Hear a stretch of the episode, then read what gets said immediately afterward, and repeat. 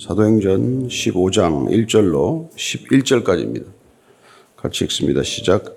어떤 사람들이 유대로부터 내려와서 형제들을 가르치되 너희가 모세의 법대로 할례를 받지 아니하면 능히 구원을 받지 못하리라 하니 바울 및 바나바 그들 사이에 적지 아니한 다툼과 변론이 일어난지라 형제들이 이 문제에 대하여 바울과 바나바와 및 그 중에 몇 사람을 예루살렘에 있는 사도와 장로들에게 보내기로 작정하니라 그들이 교회의 전송을 받고 베니게와 사마리아로 다니며 이방인들이 주께 돌아온 일을 말하여 형제들을 다 크게 기쁘게 하더라. 예루살렘에 이르러 교회와 사도와 장로들에게 영접을 받고 하나님이 자기들과 함께 계셔 행하신 모든 일을 말하며 바리새파 중에 어떤 믿는 사람들이 일어나 말하되 이방인에게 할례를 행하고 모세의 율법을 지키라 명하는 것이 마땅하다 하니라. 사도와 장로들이 이 일을 의논하러 모여 많은 변론이 있은 후에 베드로가 일어나 말하되 형제들아 너희도 알거니와 하나님이 이방인들로 내 입에서 복음의 말씀을 들어 믿게 하시려고 오래 전부터 너희 가운데서 나를 택하시고 또 마음을 아시는 하나님이 우리에게와 같이 그들에게도 성령을 주어 증언하시고 믿음으로 그들의 마음을 깨끗이 하사 그들이나 우리나 차별하지 아니하셨느니라. 그런데 지금 너희가 어찌하여 하나님을 시험하여 우리 조상과 우리도 능히 매지 못하던 멍에를 제자들의 목에 두렸느냐? 그러나 우리는 그들이 우리와 동일하게 주 예수의 은혜로 구원받는 줄을 믿노라 하니라. 에, 교회는 예수님의 교회입니다. 예수님께서 세우신 교회고 예수님의 머리가 되신 교회인데도 불구하고 에, 교회가 사람이 많아지면 에, 그러면 또 갈등이 일어나게 마련이죠. 죄인들이 사는 곳에 어떻게 갈등이 없겠습니까? 구원받아도 구원받은 죄인, 내가 구원받았다는 사실을 아는 죄인이기 때문에 그런 것이죠. 그래서 초대교회는 뭐 이상적인 교회가 아니라 늘 안팎이 소란스러웠던 교회입니다. 안으로는 교리적 문제로 이렇게 갈등이 있었고, 밖으로는 또 박해가 수시로 닥쳤기 때문에 어떻게 보면 교회가 한시도 편할 날이 없었던 그런 교회였다고 볼 수 있죠. 15장 1절입니다. 시작.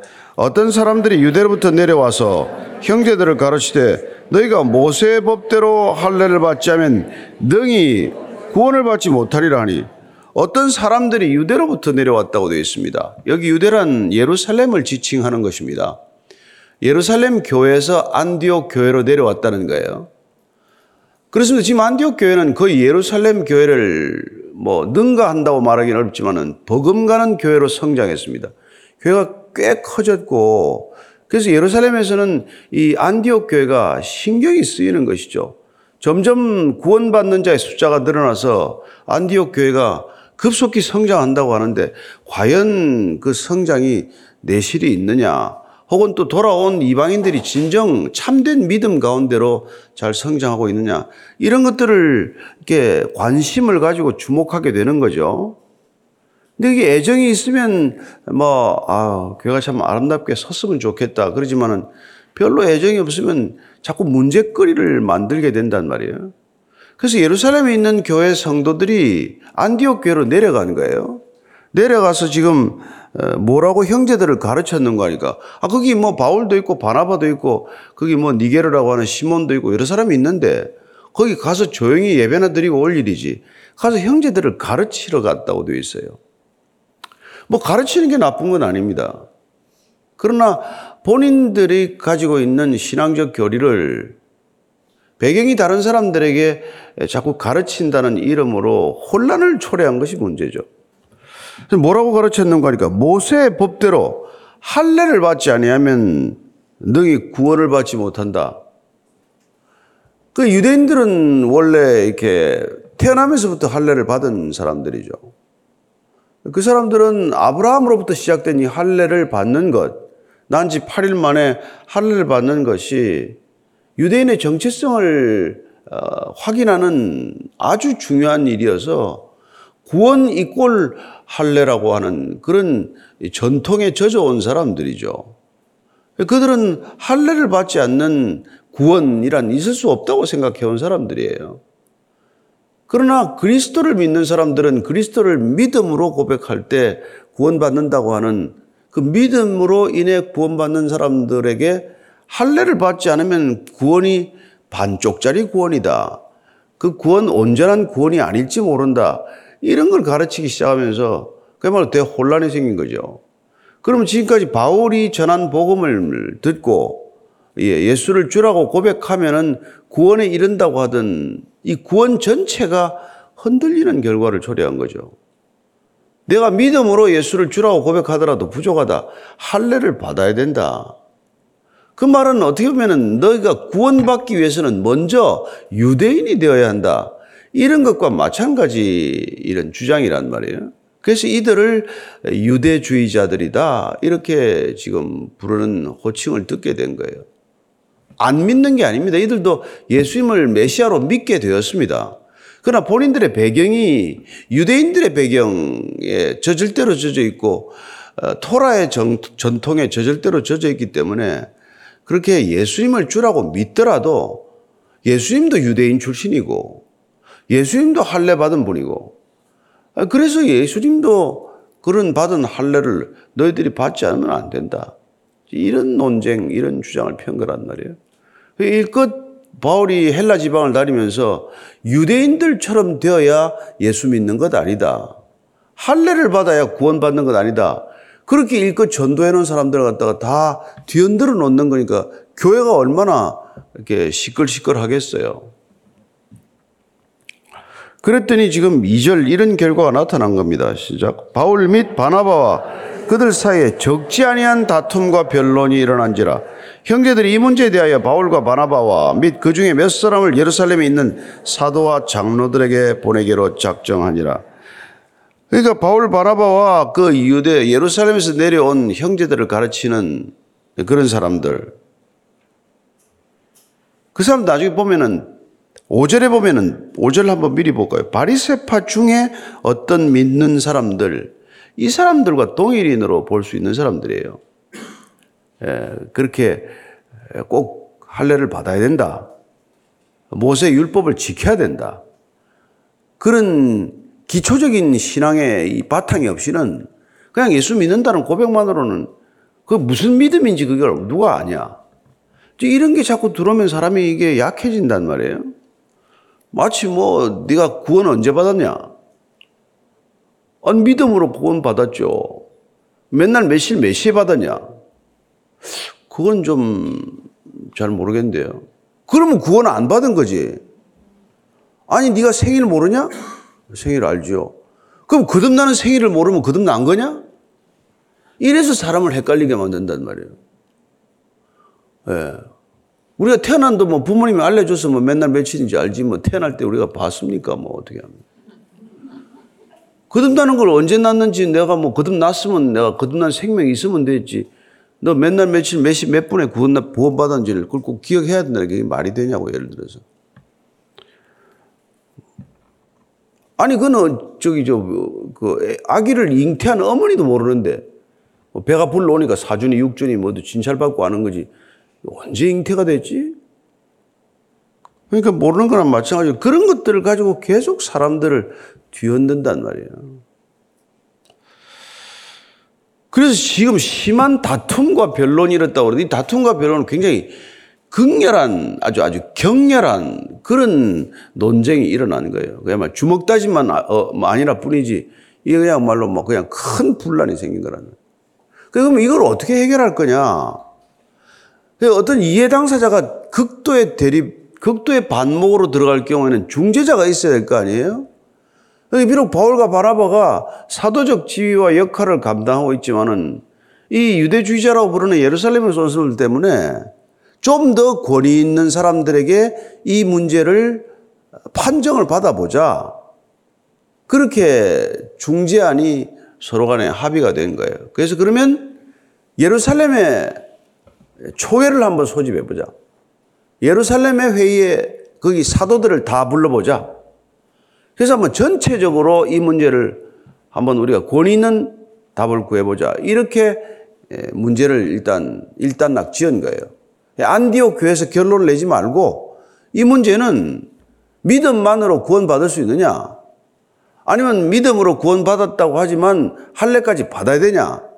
이 문제를 예루살렘에서 모든 사도와 뭐 이해 당사자가 다 모여서 결론을 내보자. 이게 이제 지금 예루살렘 총회가 소집된 배경이에요.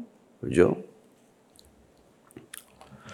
그런데 뭐 사도 바울은 이 다툼, 격렬한 다툼을 일으키는데 아마 일조를 했을 사람이에요. 얼마나 흥분했겠어요. 일끝 그 헬라인들, 그 사람들도 당신들도 동일하게 예수를 주라고 고백하고 성령 세례 받고 예, 물 세례 받고 그러면 된 거다.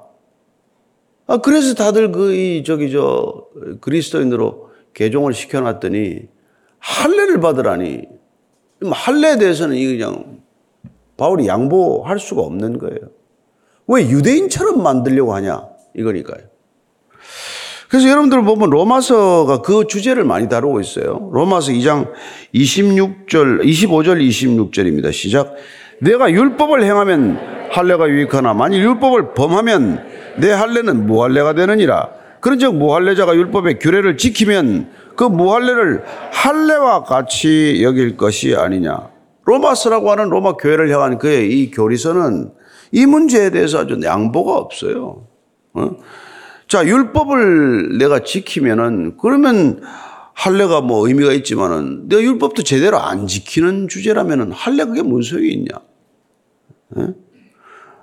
그리고 할례 받지 않은 사람들이 율법을 지키면은 그러면 그 무할례라고 하지만 그게 할례 받은 거나 마찬가지지 뭐 그거 하냐.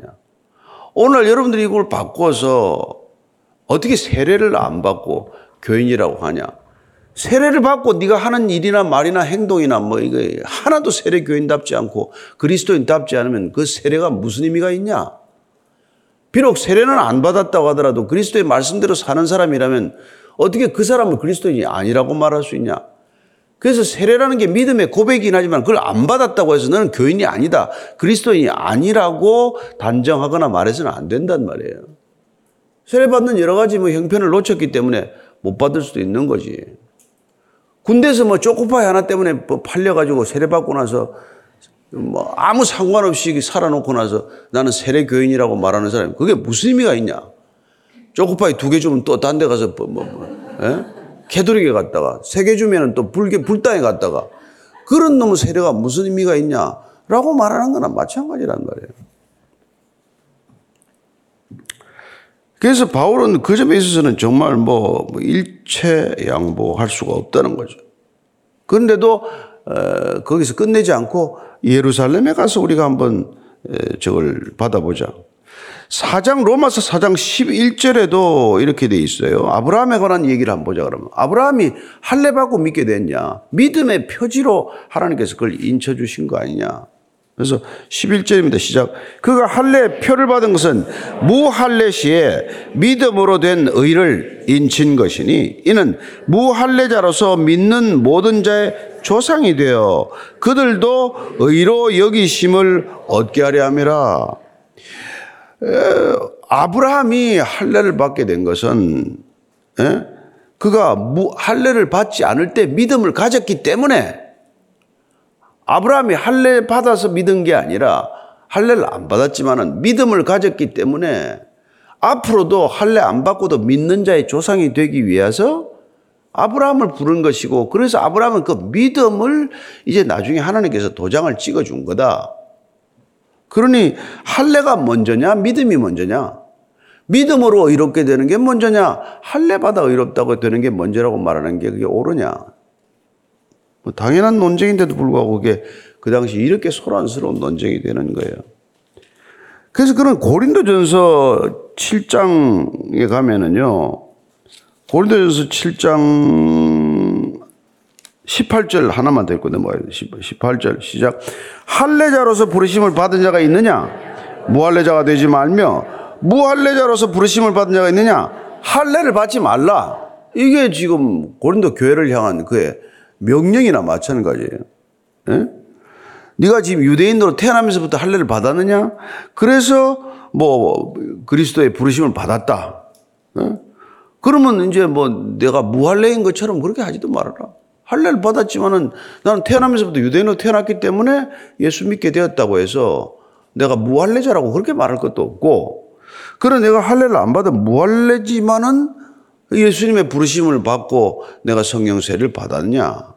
그러면 할례 같은 거 받으려고 하지 말아라. 고린도 교회를 향한 아주 강한 고문. 그래서 그가 막 갈라디아 교회를 향해서는 아주 그냥 막 핏대를 세워요. 그냥 핏대를. 어디다 대고 그걸 자꾸 할례를 받으라고 그러냐. 이 저주를 받을 것더라. 아니 내가 하는 게 아니고 이게 예, 갈라디아서 1장 8절 9절입니다. 시작. 그러나 우리나 혹은 하늘로부터 온 천사라도 우리가 너희에게 전한 복음 외에 다른 복음을 전하면 저주를 받을지어다. 우리가 전에 말하였거니와 내가 지금 다시 말하노니 만일 누구든지 너희가 받은 것 외에 다른 복음을 전하면 저주를 받을지어다. 저주한단 말이에요. 내가 전한 복음 믿음으로 이렇게 된다고 하는 이 복음 이외에 다른 복음 가지고 와서 할례를 받아라 율법을 지켜야 구원받는다 이런 소리 하는 자들은 저주를 받아라. 이렇게 그게 바울은 이 점에 있어서는 단호하단 말이에요. 믿음으로 구원받는다는 거 믿음으로 그 어떻게 구원받은 걸 어떻게 하냐? 네 믿음을 어떻게 증명할래? 어? 그리고 네 믿음이 진짜인 줄 누가 어떻게 하냐? 그러니 할례 좀 받아라 또 요 사이에 사람들이 흘리게 갈등을 하게 된단 말이에요. 본인이 믿는 믿음에 대한 믿음이 있어야 돼. 예. 근데 그 믿음이 나로부터면 왔다라 갔다 한단 말이에요. 그러나 하나님으로 주신 믿음이라는 게 분명하면 흔들리지 않는단 말이에요. 예. 그래서 요한복음에 보면은 내가 진실로 진실로 너에게로 나를 믿는 자는 예, 사망에서 생명으로 옮겼나니 예, 심판에 이르지 아니하니라. 이걸 믿어야 결론이 난단 말이에요. 내가 좀 착한 일하면 믿는 것 같고 또 죄를 짓고 나면 안 믿는 것 같고 이게 이제 우리의 이제 이게 죄인들이란 말이에요. 죄인들의 속성이. 근데 그렇게 오락가락 할 일이 아니라 우리는 말씀을 붙들므로써 우리가 사망에서 생명으로 옮기겠다는 것을 믿어야 되고 주님께서 세상을 이처럼 사랑하사 독생자를 주셨으니 이는 저를 믿는 자마다 멸망하지 않고 영생을 얻게 하려 하심이라고 하신 말씀을 믿어야 그 영생이 내게 와 있다는 게 믿어지고 그 영생이 내게 있음을 만마다 믿어야 거듭난 삶에 합당한 삶을 살게 된다 말이에요. 그죠? 이거 오락가락하면 큰일입니다. 그러니까. 내 컨디션 믿으면 안 된단 말이에요. 우리 컨디션이라는 게 얼굴이 아침에 자고 나면 부을 수도 있고 좀 살이 빠질 수도 있고 예, 그렇잖아요. 어젯밤에 많이 먹고 자면 잠이 좀 얼굴이 좀 부족할 수도 있고 그 컨디션하고 상관없단 말이에요. 안심이 되십니까? 구원받은 줄 믿어야 돼. 뭐 이게, 이게 세상을 이기는 믿음이에요. 네. 자, 4절 5절입니다. 시작. 아니, 아니, 3절 안 읽었네, 3절. 시작. 그들이 교회 전성을 받고 베니게와 사마리아로 다니며 이방인들이 죽게 돌아온 일을 바라며 형제들을 다 크게 기쁘게 하더라. 그래서 바나바와 바울 이제 예루살렘으로 보냅니다. 몇 사람 더 간 거예요. 가다가 그때 여보 한 400, 한뭐 20 몇 킬로 되나? 서울서 부산만 할 거예요. 이 안디옥 교회에서 예루살렘까지 가는 게. 그러면 여러분 하루에 한 뭐 4, 50 킬로 걸어도 열흘 길 아니에요. 열흘 길을 가는 거예요, 예루살렘에. 그냥 갑니까? 페니키아를 지나요. 사마리아를 지나요. 가면서 들르는 곳마다 자기들이 이제 이 1차 전도여행, 1차 선교여행을 통해서 있었던 열매를 나눈단 말이에요. 얼마나 격려가 되고 위로가 되고 기쁘겠어요. 이방인들, 거기 있는 이방인들. 그 이방인들 교회가 곳곳에 생겼는데 그 이방인들한테 우리가 이렇게 전한 예, 결과로 그쪽 지역에도 그렇게 믿음의 사람들이 생겼다. 에? 예? 뭐 루스드라, 이고니온, 더베, 버가 이런 데도 지금 공동체가 막 생겼다. 교회가 부흥하고 있다. 이런 소식을 들으면 여러분 초대 교회가 얼마나 다들 위로가 되고 격려가 되겠어요. 에? 예? 저희들 어제 뭐 여기 우리 묻별 나간 목사님들 교회 중에 한 교회를 갔는데 아, 교회가 뭐 자그만 하죠. 그러나 예쁘게 이렇게 꾸며놓고 말이죠. 우리 온다고 뭐 참 초콜릿도 사놓고 예? 과일도 깎아놓고 뭐 뭐 뭐 또 양갱도 갖다 놓고 그 앉아서 그 교회 얘기를 듣는데 얼마나 그렇게 기쁜지 몰라요. 와서 말이지 와서 뭐 또 이 건물 주인도 전도를 할 겁니다. 뭐 이런 얘기를 들으면 다 기쁜 거나 마찬가지죠. 그또 우리 또 무별 예배 주일 또 예배 되면 또또각 무별 교회로 가는 분들도 계시고 뭐 가정 예배도 드리고 뭐뭐 뭐 통독반 예배도 드리고 공동체 예배 드리겠지만 또 무별예배 가서 또 이렇게 격려하는 분들이 있고 하면 또 힘이 되고 말이죠. 이렇게 믿음의 사람들이 내왕하고 서로를 이 간정을 나누고 기쁨을 나누는 것이야말로 우리 신앙을 붙들어주는 엄청난 힘이에요. 힘이에요. 그래서 막 그 형제들을 다 기쁘게 한 거예요. 형제들이.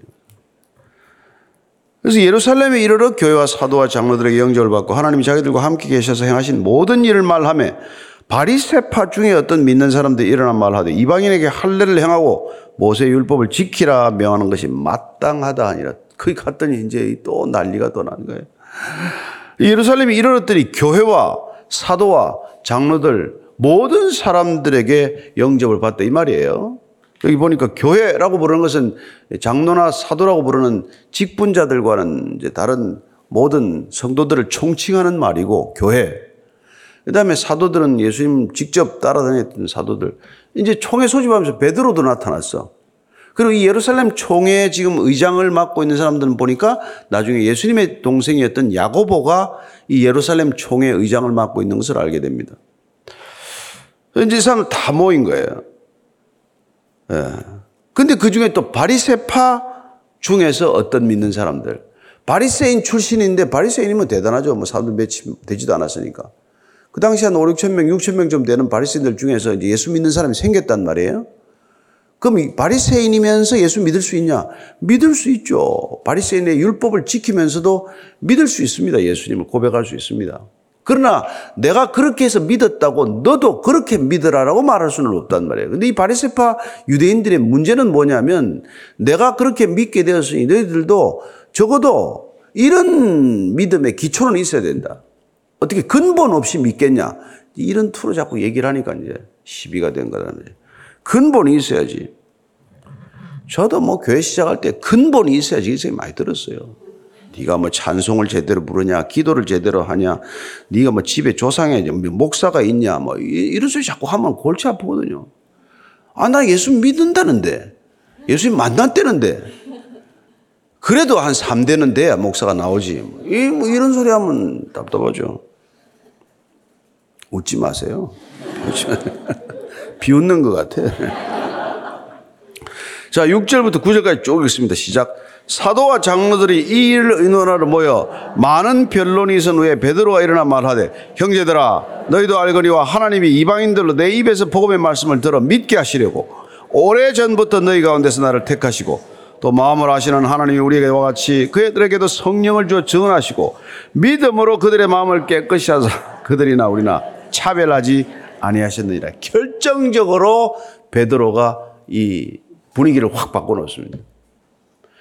이 일을 위해서 하나님께서 미리 베드로가 고넬료 집에 가도록 하셨고 고넬료 집에 보낼 때 세 번씩이나 보자기에 쌌던 음식이 내려와서 어, 내가 깨끗하다는 것을 내가 왜 불결하다고 하느냐 이런 경험을 하게 하셨고 가서 고넬료 집에 갔더니 에?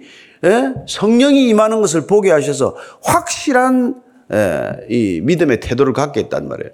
그래서 베드로가 어쨌건 지금 의장은 야고보라고 하더라도 베드로가 수제자라는 것은 다 안단 말이에요. 베드로가 확실히 정리를 해준 거예요. 야, 유대주의, 그 유대 바리새인들 중에서 믿는 사람들한테 까불지 마라. 까불지 마라. 내가, 내가 보니까, 예, 어, 이방인들도 어, 할례 안 받아도 확실히 믿더라. 그리고 성령 세례가 임하는 것도 내가 봤다. 같이 간 사람도 있다. 이렇게 정리를 했단 말이에요.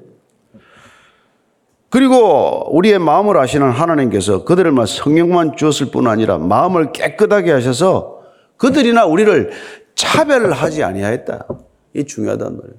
이 유대인들이 자꾸 할례를 받으라고 하는 것은 그들 안에 있는 차별 의식이란 말이에요.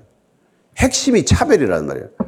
같이 예수 믿는데 난 니보다도 좀 더 나은 믿음이라고 자꾸 차별한단 말이에요. 차별은 죄인의 본성이에요. 세상의 본질입니다. 세상은 차별을 만들기 위해서 존재하는 곳이에요. 안 그래요? 무엇 때문에 그렇게 학력, 커리어 뭐 이런 걸 쌓습니까? 무엇 때문에 혈연, 지연, 학연을 그렇게 중요하게 생각을 합니까? 차별적 근거를 만드는 거란 말이에요. 모든 것을 차별의 근거로 만드는 게 세상이요. 모든 차별을 없애는 게 교회란 말이에요. 교회는 차별하지 않아요. 그럼 차별하지 않으면 차이를 인정하지 않느냐? 아니요. 남자와 여자의 차이를 인정합니다. 어른과 아이의 예, 차이를 인정합니다. 그 차이를 차별적 근거로 삼지 않는다는 뜻이지 차이 자체를 부인하는 게 아니란 말이에요. 그게 포괄적인 차별금지법 이런 거는 진짜 악법 중에 악법이란 말이에요. 그는 차이 부정법이에요. 차이 부정. 남자, 여자 무슨 차이가 있냐? 예, 뭐, 뭐, 뭐가 차이가 있어? 그, 그런, 그런 거는 말도 안 되는 소리란 말이에요. 그 세상을 어지럽게 하고자 하는 그냥, 그냥 어리석은 책략에 불과할 뿐이란 말이에요. 예, 차별금지법 이런 거는 말도 안 되는 소리 그냥 하는 거예요. 여러분, 차이는 언제나 존재합니다. 하나님은 그 차이를 인정하셔서 만물을 다르게 만드셨습니다. 만물이 다르게 된 이 차이야말로 다양성의 근원입니다. 이 다양성을 인정하는 것이야말로 우리가 살아가는 사회 삶의 기초입니다. 이것마저 부인한다는 것은 차별금지법이 아니라 차이 부정법이란 말이에요. 온 세상을 혼란스럽게 만들겠다는 것 뿐이에요. 내가 오늘, 오늘 기분이 난 여자네? 그럼 나는 여자 화장실 가. 이게 뭘 하겠다는 거야, 도대체. 아니 뭐 자매가 뉴욕에서 한 번 나오셨는데. 애가 만삭이 돼서 병원에 갔는데 산부인과 의사가 당신의 성을 뭐라고 써야 됩니까? 무슨 그런 질문이 어딨냔 말이에요. 왜 뉴욕의 주법에서 성을 갖다가 31개로 구분을 했어요. 말이나 됩니까? 그런 짓들을 하겠다는 거예요. 아, 이거 흥분하면 안 되는데. 우리 차분하게 대응해야 되는데. 정신 바짝 차리고 세상이 이렇게 흘러가고 있어요. 그러고는 뭐 성전환 수술 해가지고 여자가, 남자가 여자로 뭐, 하수술 해가지고 여자들 경기할 때 뛰어 들어가가지고 동메달, 은메달, 금메달 다 따오고 말이지. 그게 뭐 하자는 거예요 도대체. 어, 참, 말들. 아유, 지금, 뭐, 지금 설교라도 하니까 다행이네. 설교라도 다행. 10절, 11절 읽고 마칩시다. 시작. 그런데 지금 너희가 어찌하여 하나님을 시험하여 우리 조상과 우리도 능히 매지 못하던 멍해를 제자들의 목에 두려느냐? 그러나 우리는 그들이 우리와 동일하게 주 예수의 은혜로 구원받는 줄을 믿노라 하니라. 어찌하여 하나님을 시험하냐? 어찌하여 시험하냐? 예. 어, 하나님께서도 받아준 사람들을 갖다가 왜 니네들이 차별함으로써 하나님을 자꾸 이렇게 시험하냐? 그리고 너희들 율법을 그렇게 중요하고 지키라는데 너희 율법 지켰냐? 너희들도 못 지킨 율법을 누구한테 지키라고 하냐? 할례 받고도 못 지킨 율법을 왜 할례 받고 지키라고 하냐? 너희들이 메었던 멍해를 왜 다른 사람들에게도 매라고 하느냐? 왜 멍해가 뭡니까? 소나 말에게 그 가두려고 예, 통제하려고 생기는 나무 나무 큰 막대기 아닙니까? 그걸 이제 종교적으로는 그게 우리가 지키지도 못하는 이 부담스러운 율법들을 멍해로 비유한 것이죠.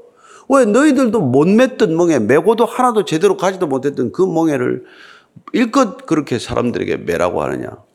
주님께서는 내 말이 너희 안에 거하면 참내 제자가 되고 너희들이 진리를 알지니 진리가 너희를 자유케 하리라고 말씀하시는데 왜 부자유스럽게 만드느냐? 예?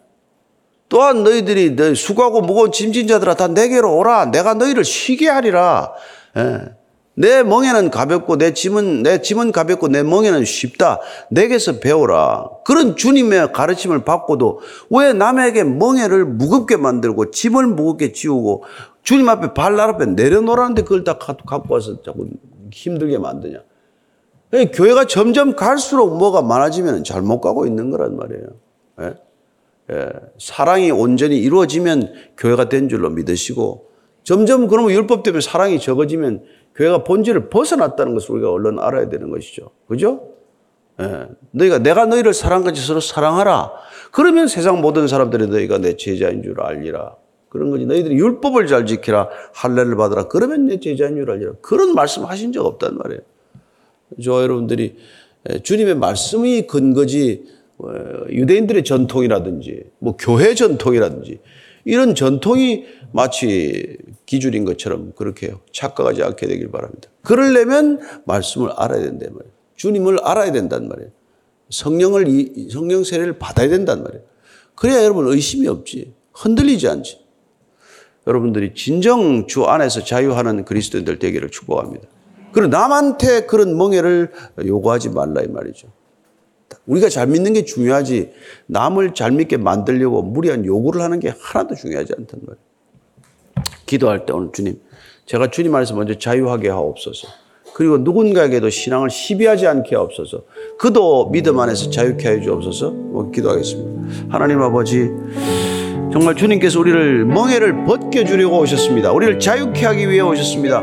모든 세상에 묶인 것들로부터 자유케 하셨는데 주님 그 도 자유케 한 사람들을 도로 부자유스럽게 만들고 도로 멍해지게 만드는 그런 율법주의자들의 율법 그 어, 고집과 그들의 정통이라는 이름의 그 부자유함을 어, 우리도 배우지 않게 하시고 본받지 않게 하시고 남에게 강요하지 않게 하여 주시옵소서. 주님, 주님 안에서 참된 자유를 맛보게 하여 주옵소서. 그리고 다시 그 멍해로 돌아가지 않게 하여 주옵소서. 이제는 우리의 모든 묶인 멍해를 풀어주시기 위하여 그분 스스로 멍해가 되신 우리 구주 예수 그리스도의 은혜와 하나님 아버지의 헤아릴 수 없는 사랑과 성령의 깨닫게 하심과 자유케 하심이 오늘도 주 안에서 참된 자유를 누리며 오늘 믿음의 길 걷기를 원하는 이 자리에 고기 숙인 모든 믿음의 형제 자매들 위해 지금부터 영원까지 함께 하시기를 간절히 축원하옵나이다. 아멘.